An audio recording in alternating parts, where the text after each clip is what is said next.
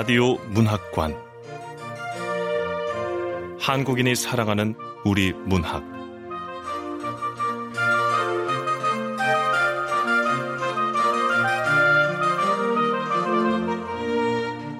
안녕하세요. 아나운서 태희경입니다.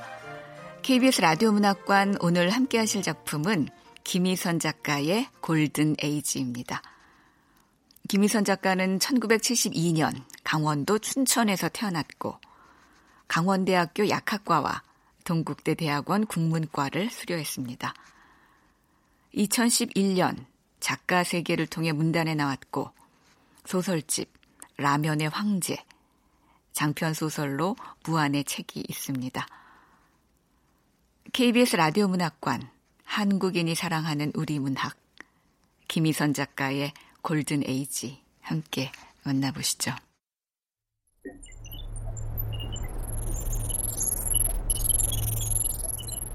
골든 에이지 김희선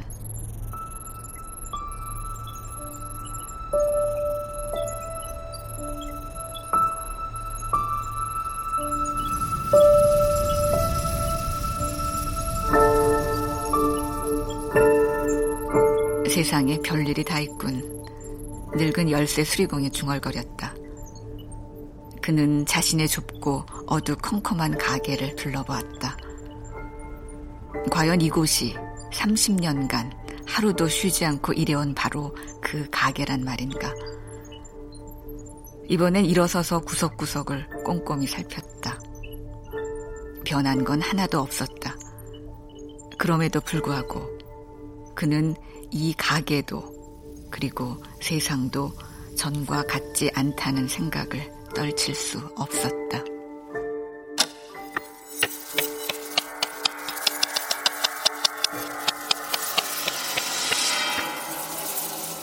그러니까 굳이 설명하자면 세계 전체가 반대 방향으로 360도 회전한 뒤 제자리로 돌아온 느낌이라고나 할까.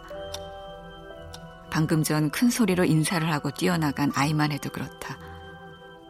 옆에 놓인 달력에 볼펜으로 동그라미를 그리며 그는 빙긋이 미소 지었다. 이상한 느낌이 든 건 그때였다. 왠지 이 모든 순간들을 아주 오래전부터 수도 없이 반복해온 듯한 기분. 노인은 손톱이 부서져 나간 손가락을 한참 동안 쳐다봤고, 그런 다음 열쇠 복제기 위에 올려뒀던 키의 한쪽 면을 매끄럽게 다듬기 시작했다.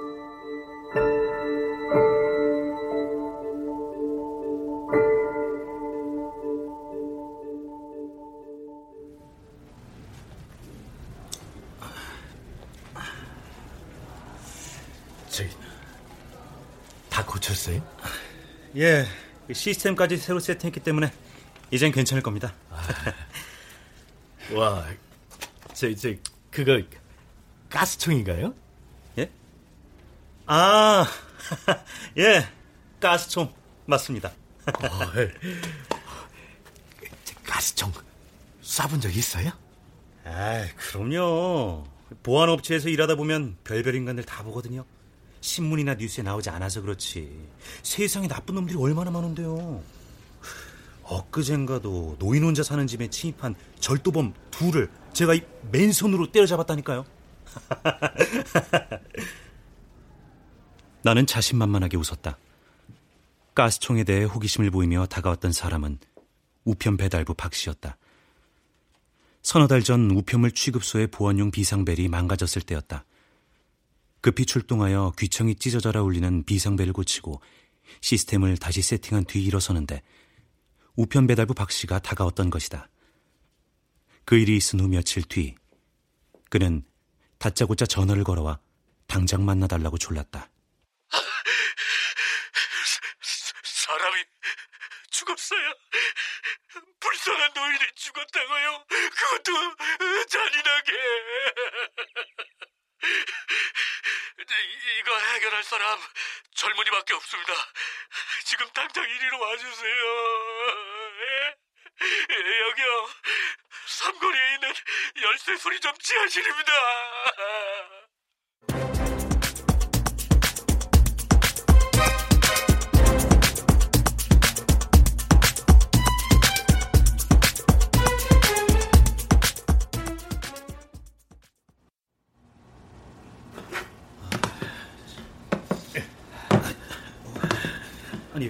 박씨 아저씨, 아 지하실은 왜?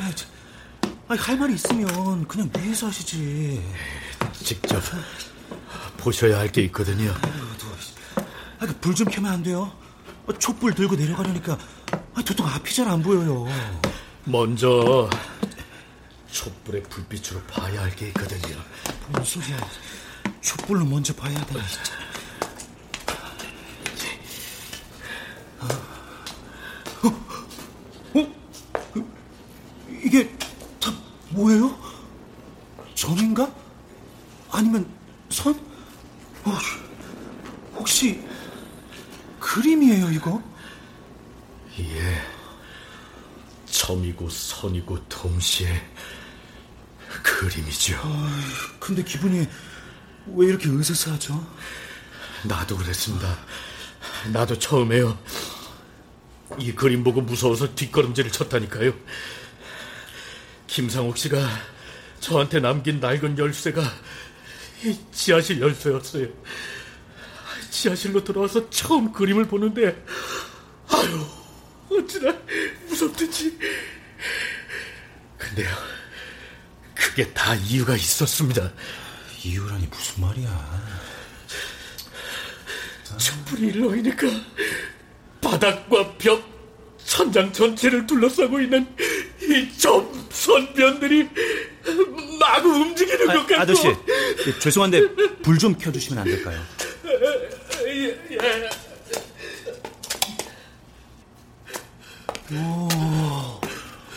와, 이 지하실 전체 앞, 뒤, 좌우, 위, 아래까지 온통 점과 선, 면들이 그려져 있는 거 이거 맞죠? 예. 어, 이 그림은 보고 저를 왜 여기에 데리고 온 거예요? 이곳 1층에서 열쇠 수리점을 하던 김상옥이라고 하는 할아버지가 실종됐어요. 아니요, 저 살해당했습니다. 시신이 대형 분쇄기에 잘게잘게 갈려 가루가 돼가지고 물감하고 섞여 여기 그, 그 그림이 된 거예요. 예? 뭐 뭐라고요? 아, 아니 지금 그 무슨 말씀을 하시는 거예요? 그림이 되다니. 믿기 어렵다는 거 알아요. 나도 처음에 그랬으니까요. 근데 사실입니다. 자, 자, 증거도 있다고요. 아, 야, 자, 잠깐 박씨 아저씨. 그런 얘기라면 경찰을 찾아가야지. 왜 저를 오라고 하신 거예요? 전 일개 보안업체 직원일 뿐입니다. 아무리 생각을 해봐도요. 이 일에는 당신이 가장 적합합니다. 아, 지난번에 우리 우체국 비상벨 고장 났을 때 고쳐주면서 그랬잖아요. 맨손으로 강도도 때려 눕혔다고. 아니, 그건 제가 그 괜히 좀 있어 보이려고 그 뻥을 친 거고. 아무도 내 말을 믿지를 않아. 아무도 경찰한테도 여러 번 얘기했는데 단순 실종이라고 기다려보라는 말만 하는 거예요. 근데 나는 알아요. 전문가도 그랬다고. 전문가 전문가가 김상옥 씨가 살해당했다고 했단 말이에요? 아니, 저, 이, 이 그림 처음 발견했을 때, 더 이상해가지고, 섬뜩하고 그래가지고, 미술 평론한다는 전문가한테 보였더니, 아니, 글쎄, 뭐라고 했는지 아십니까? 이건 정말 대단한데요? 아마추어가 이런 걸 혼자 그린다는 건 거의 불가능에 가까운 일이거든요. 어, 아, 이게 무슨 재료지? 아, 이건 뭔지 알 수가 없는데요? 뭘로 그린 거지? 아무래도 물감에 뭔가 특이한 성분을 섞은 것 같은데. 아, 하여튼 나중에 김상옥 씨 돌아오면 꼭 연락 좀 해주세요. 요즘은 이런 스타일이 인기거든요. 뭔가 난해하고 추상적이면서도 스케일이 큰 거. 게다가 그림이라곤 배운 적 없는 열쇠 수리공 노인의 필생의 역작이라고 하면 스토리텔링도 이만한 게 없을 겁니다. 그 미술 전문가도 분명히 말했습니다. 물감에 뭔가 특이한 성분을 섞은 것 같다고요. 김상우 씨는 살해당한 게 분명합니다. 설령 그렇다 해도 저 같은 보안업체 직원이 뭘 하겠습니까? 억울하게 죽은 김상옥 씨를 위해서 좀 도와주세요. 아, 내 증거도 있다니까요. 그것도 세 가지씩이나. 증거가 있다고요? 세 가지나? 예. 김상옥 씨가 실종되기 전에, 아, 아니요, 저, 살해되기 전까지 30년 동안 일했던 열쇠 수리점 안에 그 증거가 있습니다. 저, 위로 올라가시죠.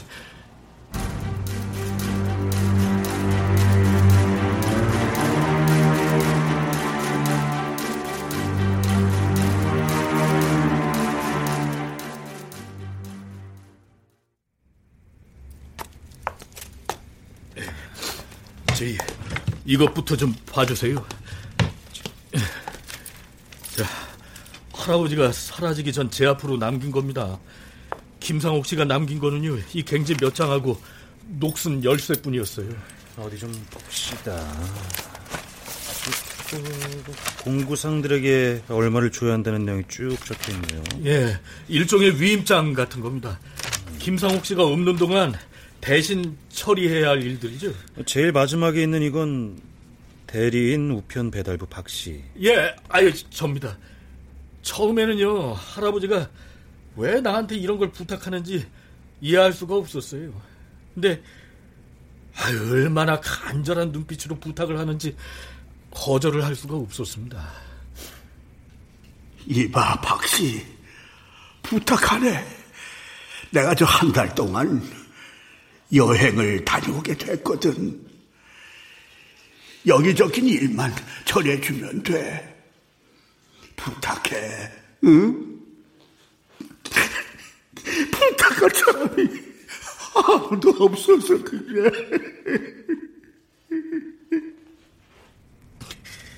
처음에는 하기 싫었지만은 김상욱 씨가 보기 드물게 정확한 사람이거든요. 저 시골에서는 택배 부탁할 때 다들 소포나 우편물도 같이 부탁합니다. 그럴 때 이 김상욱 씨만 잔돈까지 정확하게 준비해서 주는 사람이었어요. 그래서 뭐 할아버지에 대한 이미지도 좋았고 아유 어찌나 간절하게 부탁을 하는지 도저히 거절할 수가 없었습니다. 아, 그래서 그 증거라는 게 뭐예요? 아, 예. 이제 김상옥 씨가 살해당했던 증거는 2주 전 바로 이 자리에서 발견했습니다. 기겁자. 명함 한 장하고 비닐에 담긴 이건 뭔가요? 결정적으로 이 증거를 확보한 날 범인의 목소리도 들었습니다. 범인의 목소리를 들어요? 예. 그래, 내가 아는 사람이더라니까요. 그게 누군데요?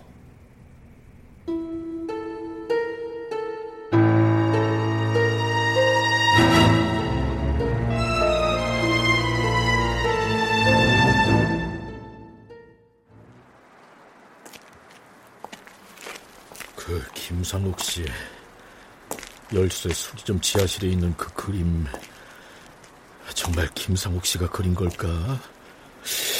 그런 재주 있는 사람 같진 않았는데.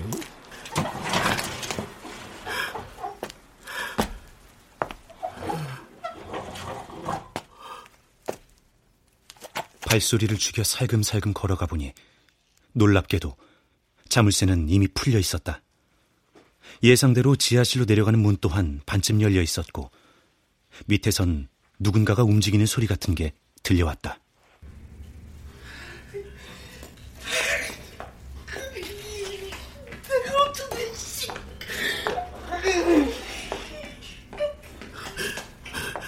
뭐, 뭐, 뭐야, 저 남자? 지하실에서 뭐 하는 거예요? 계단 위에 숨어서 내려다보니 덥수룩한 머리에 허름한 옷차림의 남자가 지하실에서 이리저리 돌아다니고 있었다. 그는 무슨 고민이라도 있는지 그림 앞에서 머리를 쥐어뜯기도 했고 그러다가 바닥에 털썩 주저앉아 한숨 짓기도 했다. 그때였다.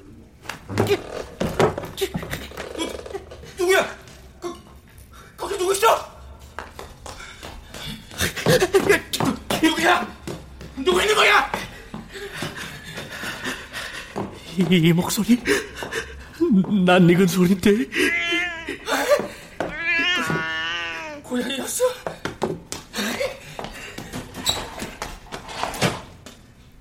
남자는 허둥지둥 어디론가 사라져버렸다.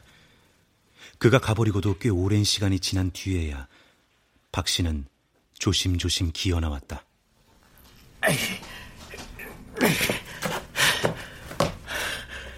누구야? 아니, 누군데 열쇠를 갖고 있는 거요? 이 바닥에 떨어진 거, 이거, 이거 뭐지? 명함하고, 이건 뭐야?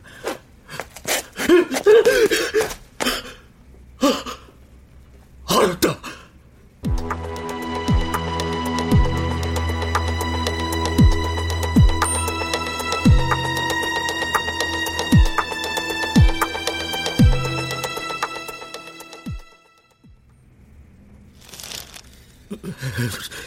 아유, 무슨 들고 있기도 무섭네요. 도대체 이게 뭐죠? 난요, 이 증거물을 발견한 다음에 김상욱 씨가 살해당했다는 걸 알게 됐습니다. 그리고 지하실을 서성이던 그놈의 목소리, 그놈이 누군지도 생각이 났어요. 아, 잠깐만요, 박씨 아저씨. 아, 저는 아무리 봐도 이게 뭔지 모르겠는데 이게 뭐예요? 아, 잘 보세요. 이건 사람의 손톱입니다. 손톱? 아, 아닌 것 같은데. 어, 이건 그냥 거무스름한 반투명의 플라스틱 조각 같잖아요. 아, 이 손톱은 김상욱 씨 오른쪽 엄지 손톱이 분명합니다. 한 번은 물어본 적도 있어요. 어디 문틈에 손을 찢기라도 했냐고 그렇게 물었더니 김상욱 씨가 그랬어요. 그냥 젊을 때부터 있던 점일세. 그래서 내 손톱을 깎아 놓으면은 검은 플라스틱처럼 보이기도 하지. 이게 아무리 김상욱 씨 손톱이 맞다고 해도 어, 이것만으로 할아버지가 살해됐다고 하는 건 좀 이게 앞뒤가 맞지 않- 명함이요. 명함. 이 명함이 두 번째 증거입니다. 명함? 가축용 사료 분쇄기 대여 업체 명함인데요. 바로 그거예요. 대형 분쇄기, 어, 가축용 사료 분쇄기 명함을 보는 순간 내 그놈 목소리가 떠올랐어요. 지하실에서 서성이던 그놈, 그놈이 김상욱 씨를 죽인 겁니다. 왜냐? 너무 분명히 동물 사체만으로 만족을 못했을 테니까요. 점점 미쳐갔을 테고 마침내 사람을 이용해서 작품을 만들고 싶다는 생각까지 하게 된 겁니다. 저기 박씨 아저씨 이 설득력이 전혀 없는 건 아니지만 그 화가가 김상옥 씨를 살해했다고 단정 짓기에는 뭔가 좀 의심. 결정적인 증거야? 예, 이, 이 쪽지가 결정적인 증거입니다. 이건 또 뭔데요? 김상욱 씨가요. 마지막으로 저한테 부탁한 택배가 속달 우편이었어요. 아, 나 보려고 봤던 거 아니에요. 그때 김상욱 할아버지 표정이 굉장히 슬퍼 보였고 몹시 허둥대고 있었거든요. 저, 이, 이 목에 박, 박씨, 이, 이, 이 봉투, 응? 속달로 좀 보내주게. 그때 김상욱 씨가 많이 긴장을 했는지 봉투를 떨어뜨렸고 속에 있던 내용물이 빠져나온 겁니다. 제가 그걸 주워드리면서 읽어본 거예요. 아, 그날따라 할아버지가 많이 이상해가지고 무슨 일이 있나 걱정도 됐거든요. 근데요, 놀라지 마세요. 그 편지의 수신인이 바로 그 사이코 미치광이 화가였어요. 네? 지하실에 그 남자 어, 편지 내용은요? 아이, 이럴 줄 알았으면은 그때 그 살인자한테 배달하기 전에 복사라도 해두는 건데 제가 기억나는 대로 이 쪽지에다가 적어봤어요. 부탁을 들어줘서 정말 고맙네. 자네가 아니었다면은 내 필생의 꿈은 영원히 이룰 수 없었을 거야.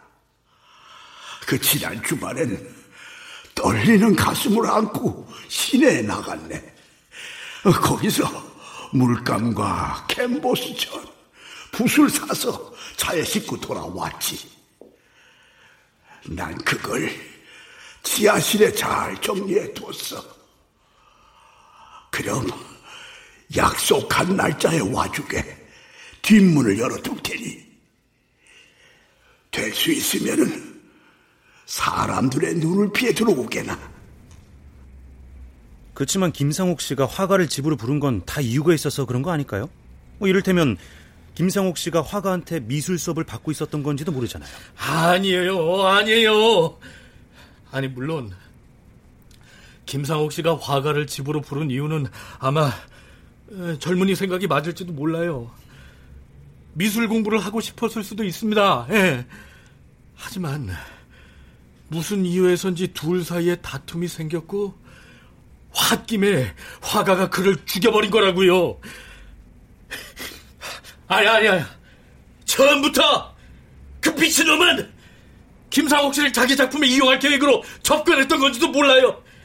그림을 가르쳐 주겠다면서 감언 이설로 꼬드긴 다음에 갖가지 거짓말로 분쇄기를 준비하게 하고 그런 다음에 그 불쌍한 노인을 죽여가지고 물감으로 만들어버린 거라고.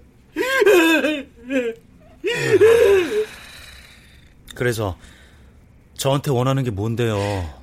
내일 오후에 다시 이곳 열쇠 소리 좀 해봅시다. 와서 숨어 있다가 그 화가 놈이 나타나면 잡아다가 범행을 실토하게 만드는 겁니다.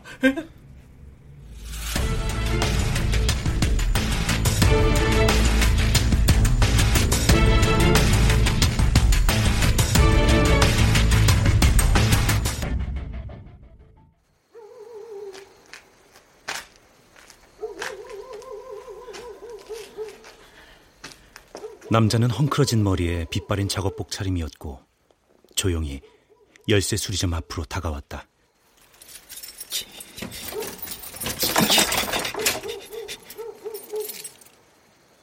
그는 아무도 없는 걸 확인한 뒤 결심한 듯 자물쇠에 손을 얹었다. 철코동 소리를 내며 문이 열리자 남자는 익숙한 발걸음으로 지하실 계단을 내려갔다. 그리고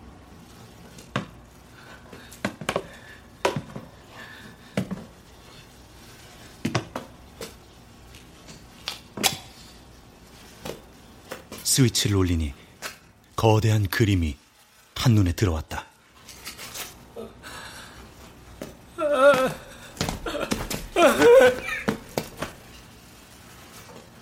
오래도록 그림 가운데 가만히 서 있던 남자가 신음소리를 내며 바닥에 주저앉았을 때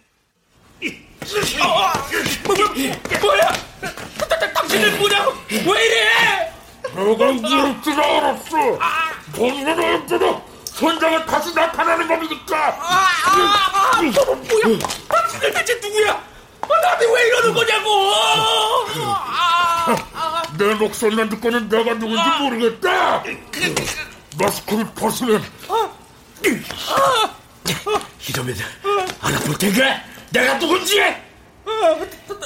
당신 우, 우편 배달 뭐 박쥐잖아. 근데 왜?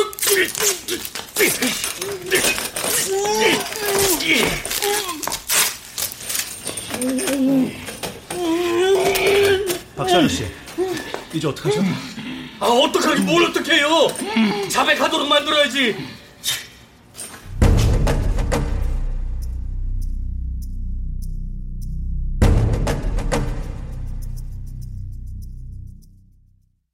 화가는 아무 말도 하지 않은 채 우리 얘기를 묵묵히 듣기만 했다. 이야기가 끝난 후에도 한동안 허공만 응시하던 화가가 천천히 입을 열었다. 당신들의 추리는 거의 정확했습니다. 뭐 굳이 따지자면 80%뭐 정도 맞췄다고 해야 할까요? 네, 맞습니다. 내가 내가 그 노인 분쇄기에 넣었어요. 내 이럴 줄 알았어. 이 삼장. 아닙니다. 아니, 아니 아니에요. 김창옥 씨는 스스로 스스로 목숨을 끊었다고요. 거짓말하지 마! 가만히 두지 않을 거야!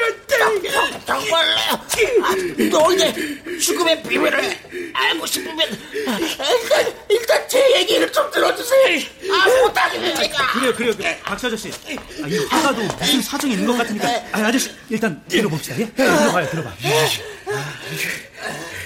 너 거짓말하거나 허튼 소리하면 가만 안 둬.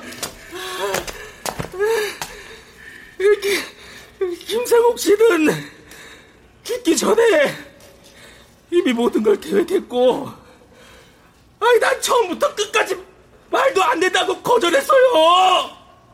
근데, 거의 매일 찾아와가지고는 간절하게 졸랐습니다, 나를! 저, 이보게, 제발 저, 날 이용해서 그림을 그려주게, 응? 이 늙은이 평생 소원이네. 나도 정말 싫었습니다. 짐승을 갈아가지고 물감에서 그 그림을 그린 적은 있지만 아, 정말이지 사람을 그렇게 하는 건 그게 처음이었고요. 진짜 마지막이 될 겁니다. 진짜 토할 것 같다고 이래도 되는 건가? 이런 의문에서 한시도 벗어날 수가 없었다고요. 하지만 나 진짜 이 악물고 참고 또 참아가면서 그 불행한 노인을 머리부터 천천히 기계에 밀어 넣었습니다. 왜냐하면 그건 김상욱 씨와의 신성한 약속이었으니까요. 김상욱 씨의 손톱이 떨어져 있었다니 김상욱 씨에겐 미안한 마음뿐입니다. 야 미안해! 하, 완전 범죄가 들켜서 미안하는 거야? 그, 그분은 김상욱 씨 말입니다. 그분은요 지금 어쩌면 불편을 겪고 있을지도 모릅니다. 손톱 하나 없이 갔으니까. 예? 예? 김상옥 씨가 어디 갔다는 얘기인가요? 아따 헛소리하니까요! 다시 한번 말하지만은요 이거 모두 김상욱 씨가 원해서 이루어진 일입니다. 여기 지하실의 그림은 에, 그래 짐작하고 있겠지만 내가 그렸어요 내가 일주일 동안 잠도 못 자고 제대로 먹지도 못하면서 악몽과 공포 슬픔과 두려움에 시달리면서 오직 죽은 이와의 약속을 지키기 위해서 온 힘과 정성을 다해 그렸습니다. 그리고 물론 그림의 원본 스케치는 김상옥 씨가 준 거고요. 내 소원 들어줘서 고맙네. 자, 그림을 그릴 때는 이 설계도대로 그려주게. 점하고 선, 면 어, 이렇게 설계도대로 그려주면 돼. 아이 다 거짓말이에요. 저 미칠 화가가 지금 알리바이를 꾸미는 중이라고. 예예예 예, 예, 그래요. 나도 내가 미쳤다는 거 알아요. 내가 잠시 미쳤었고 아무리 김상욱 씨가 부탁을 해도 들어주면 안 되는 건데. 그래서 후회와 죄책감이 밀려올 때면 나도 모르게 이 지하실로 오는 겁니다.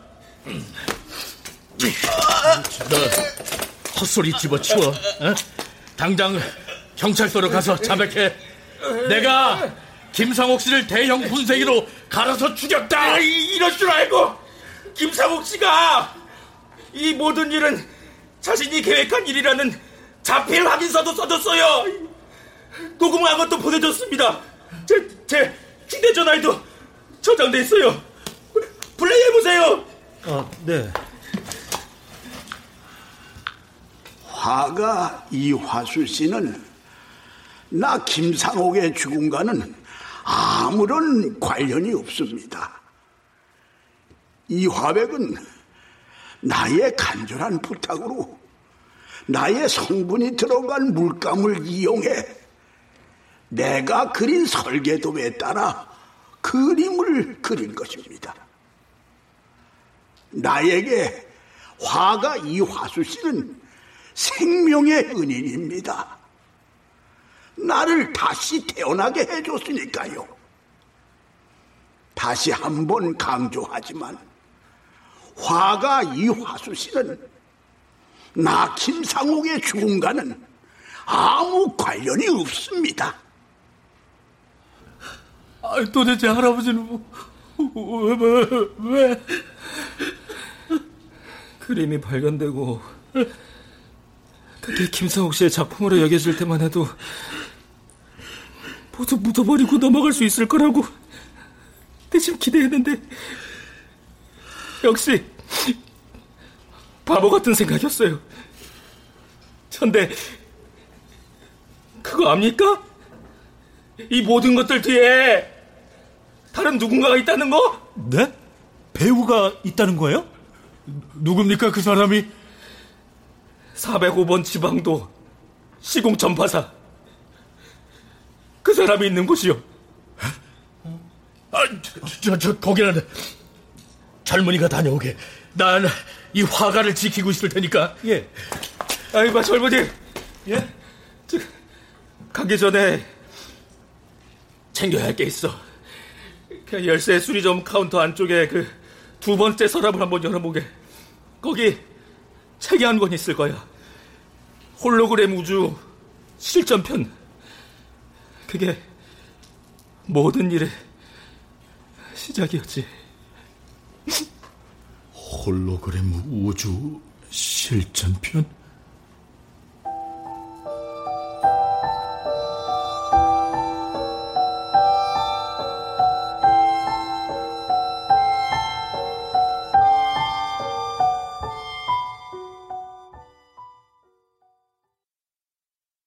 405번 지방도에서 그 오래된 전파상을 찾는 것은 그리 어렵지 않았다. 수염을 덥수룩하게 기른 거구의 남자가 문을 열었다. 아, 어서 와요. 아, 네. 아, 거기 앉아요. 뭐 음료수라도 들겠소? 아니요. 음료수는 됐고 제가 여기 왜 알고 있어. 김상옥 씨 때문에 온 거 아니요. 그 책 내가 쓴 거요. 그러니까 당신이 물리학자라는 겁니까? 정확히 말하자면 물리학자였다라고 하는 게 옳겠지. 잠시만 기다려봐요. 보여줄 게 있으니까.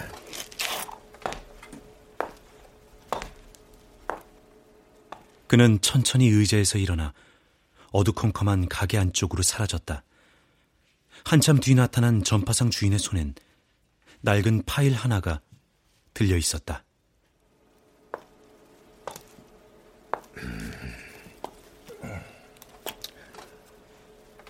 젊은이, 혹시 난부 요이치로라는 이름 들어본 적 있나? 아니요.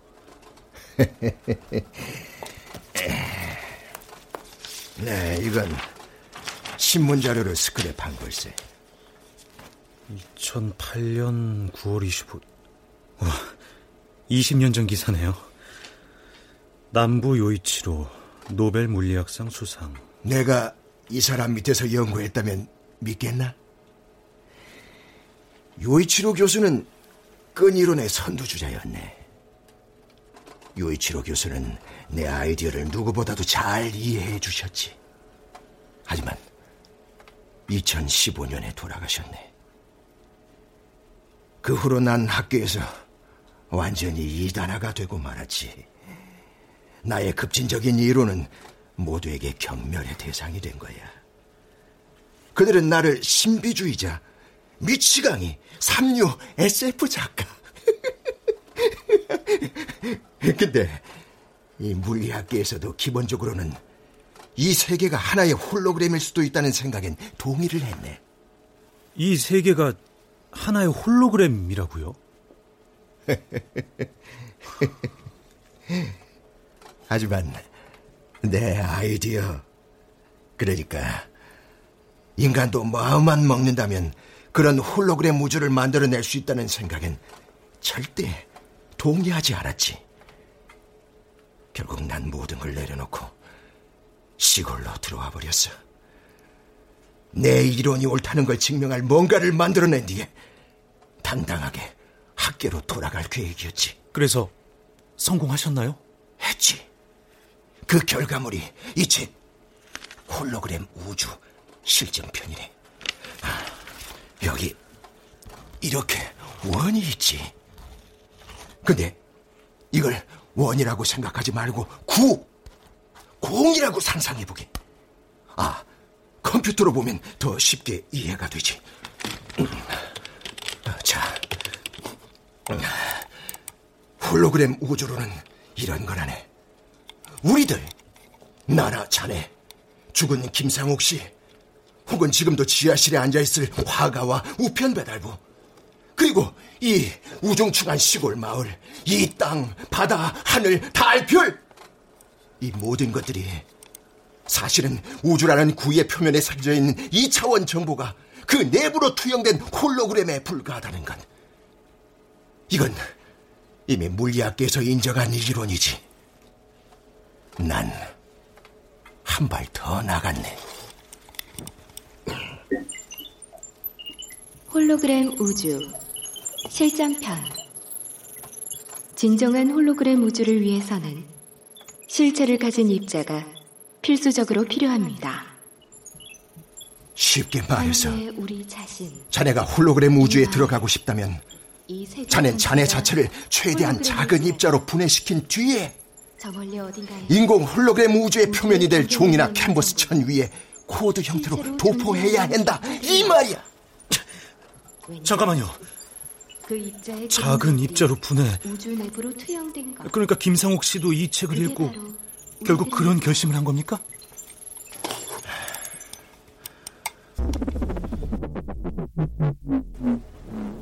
아,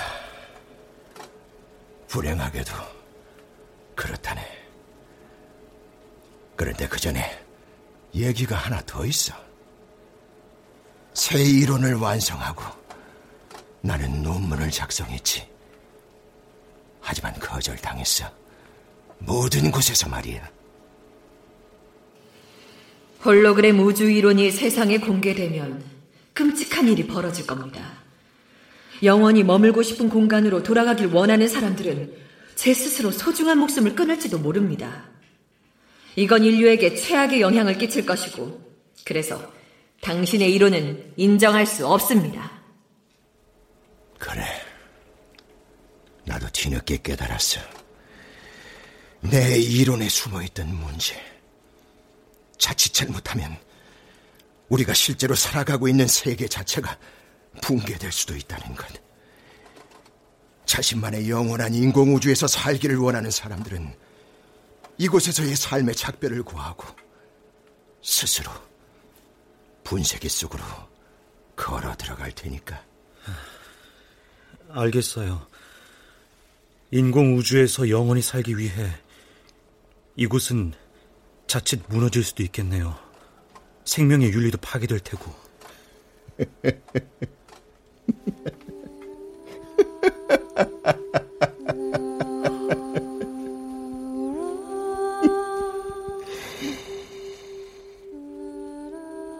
이복의 젊은이.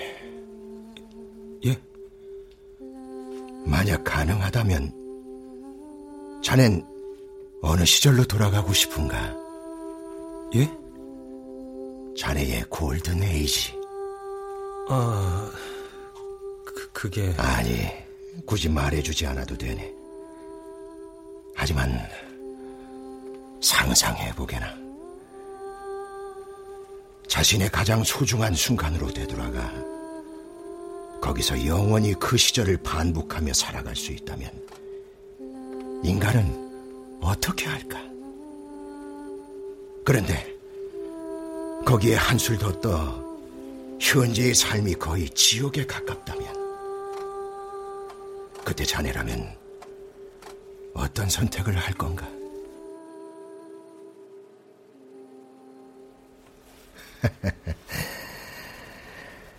고민 끝에 난 내 이론을 포기하기로 했다네. 자비로 출판한 뒤 인쇄소에 맡겨놨던 책들도 모두 폐기 처분하기로 했지. 세상에 그 책이 널리 퍼지면 어떤 일들이 일어나게 될지 생각만 해도 끔찍했거든. 인쇄소 주인은 무척 아쉬워했어.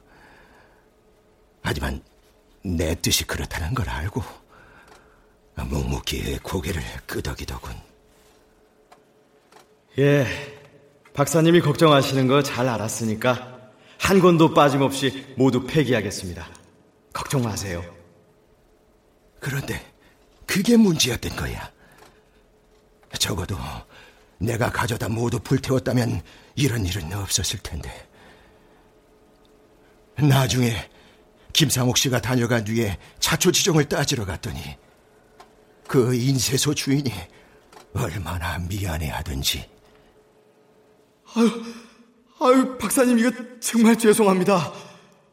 저는 책을 만드는 사람이잖아요. 차마 그걸 불태울 수가 없어서 그냥 아무나 가져다 읽으라는 마음으로 아파트 재활용 수거함에 넣어둔 건데.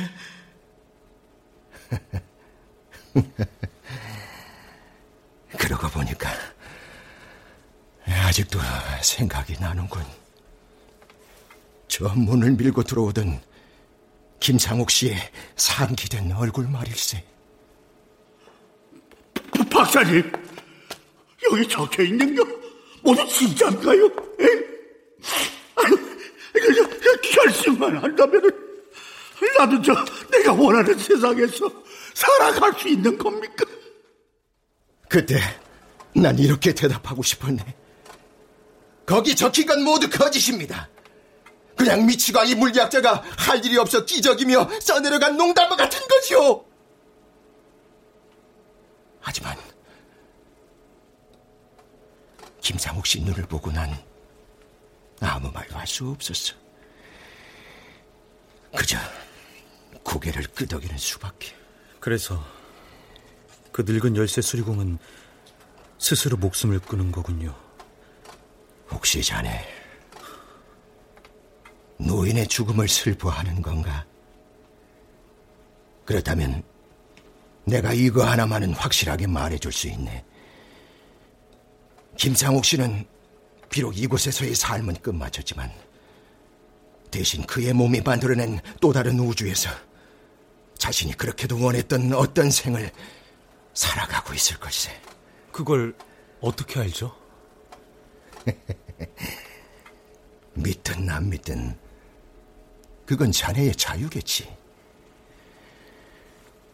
어쨌든 나는 결국 허락할 수밖에 없었고 김상욱 씨는 곧바로 웬 추레한 화가와 함께 다시 나타났어. 내 몸으로 그림을 그려줄 화가입니다. 아, 참. 아, 그 하도 부탁을 하셔가지고 오기는 왔는데. 저도 마찬가지입니다. 이걸 실행해야 하는지. 난 여기서 살고 싶지 않아요. 내가 돌아가고 싶은 곳이 있습니다. 날 좀 도와주세요. 내 평생 소원입니다. 아들 내내 일찍 죽고 내 손으로 키운 애입 니다. 빚덩어리 때부터 키웠습니다. 유일한 혈육이에요. 부탁합니다. 도와주세요. 예, 알겠습니다, 할아버지. 돌아가고 싶은 날짜를 알려주세요. 그에 맞춰서 경계면의 정보를 짜야 하니까요. 2014년 4월 15일 오후, 아, 예. 2014년 4월 15일 오후여야 해요. 거기서 더 이상 시간이 흘러가지 않도록 만들어 주시면 됩니다.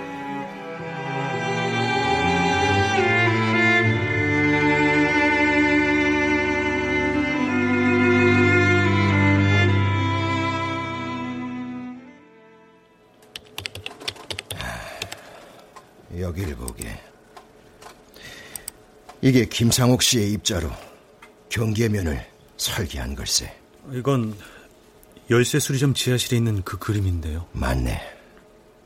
여기에 있는 점과 선, 면들이 어떻게 변하는지 잘 보게.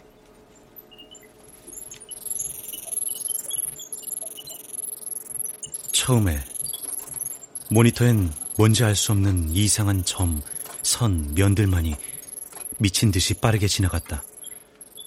빙글빙글 돌아가는 화면 때문에 현기증이 일려던 찰나 회전이 멈추면서 드디어 그 안에 3차원 공간이 형성되는 것이 보였다. 어두컴컴한 열쇠 수리점, 한 노인, 오른손 엄지에 감긴 일회용 밴드, 배낭을 메고 달려나가는 소년의 뒷모습. 할아버지, 나 없는 동안 밥 잘 먹고 있어. 기념품 사올게. 탁상용 달력에 소중하게 표시된 날짜 2014년 4월 15일.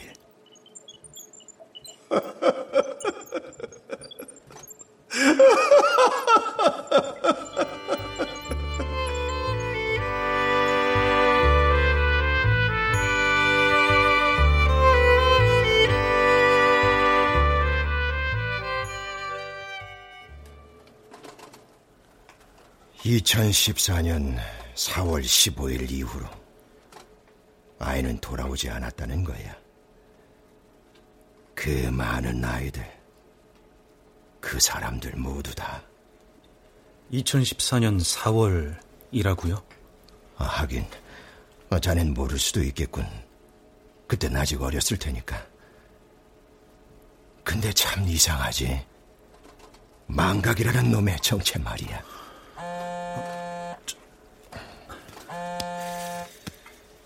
예, 박씨 아저씨. 아, 예. 아, 큰일 났어요. 아, 저, 저 깜딱 잠들었다가 눈을 떠보니까 화가가 사라졌어요. 아, 그나저나 아, 지금 뭐예요? 대체 그 전파사인 뭐가 있는 거냐고요? 아, 그게 아, 어, 어떡할까요?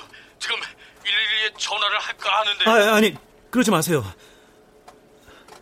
왜냐면 어쩌면 화가의 말은 모두 진실일 수도 있거든요. 아, 그러니까 조금만 더 기다려 주시겠어요? 아, 아, 예. 아, 아, 아, 알았어요. 저기 박사님 이 책에다 아까 말한 그 날짜를 적어 주시겠어요? 배와 사람들 제가 모르고 있는 게 뭔지 그리고 우리가 망각해가는 것이 뭔지 알고 싶어서요. 음... 그는 볼펜을 꺼내더니 잠깐 멈칫했다. 그러더니 결심한 듯 일곱 개의 숫자를 천천히 적어나가는 것이었다. 2014년